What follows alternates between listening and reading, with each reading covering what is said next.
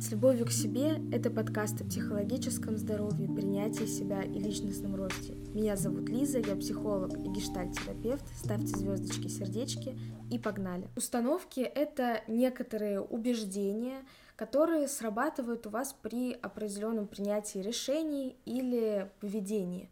Это действительно такая очень важная схема мозга, благодаря которой действительно быстро актуализируются нейронные связи, и вы, ну, особо не задумываясь, делаете то, что необходимо, то, как у вас, грубо говоря, закодировано. Например, дорогу переходить только на зеленый свет — это тоже установка, которая позволяет вам, да, как только загорится зеленый свет, действительно начать ее практически в ту же секунду переходить.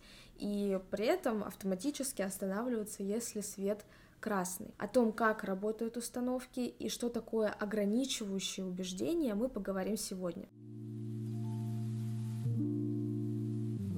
Какие установки можно отнести к ограничивающим? Это, например, мальчики не плачут, радоваться плохо, потом будешь много плакать, не высовывайся, сиди тихо и так далее. В общем-то, те, которые как-то запрещают нам свободно себя проявлять. Установки формируются на основе нашего опыта.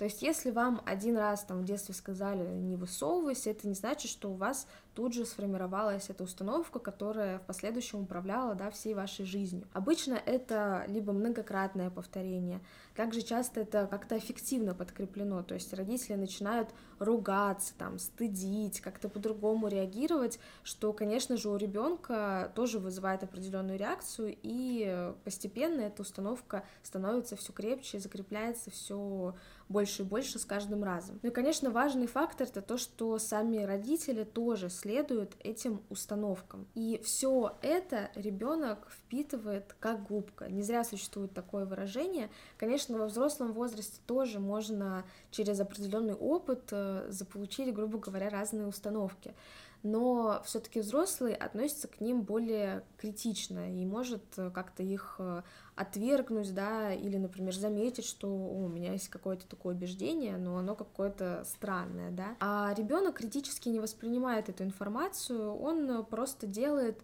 так для того, чтобы грубо говоря, выжить, для того, чтобы чувствовать себя своим внутри своей семьи, внутри своего первого такого вот микросоциума. То есть вообще изначально механизм установок для того, чтобы более быстро включать те или иные механизмы и как раз-таки выживать. И в определенной среде да, в которой живет ребенок, тоже могут формироваться определенные установки. Например, установка «нельзя много хотеть» может появиться как раз-таки в той семье, где к желаниям, потребностям ребенка особо не прислушиваются, решают все за него, да, то есть ему напрямую это могут не говорить, но по сути вот такой опыт внутри этой среды ребенок и получает. И если он будет каждый раз, да, вот понимать, что вот он чего-то хочет, приходить к родителям и говорить, что там, мам, я хочу вот того-то, того-то, и с каждым разом он будет сталкиваться вот с этим отвержением, с какой-то реакцией со стороны родителей, и в итоге, да, понимать, что его потребность так и не была удовлетворена, была отвергнута,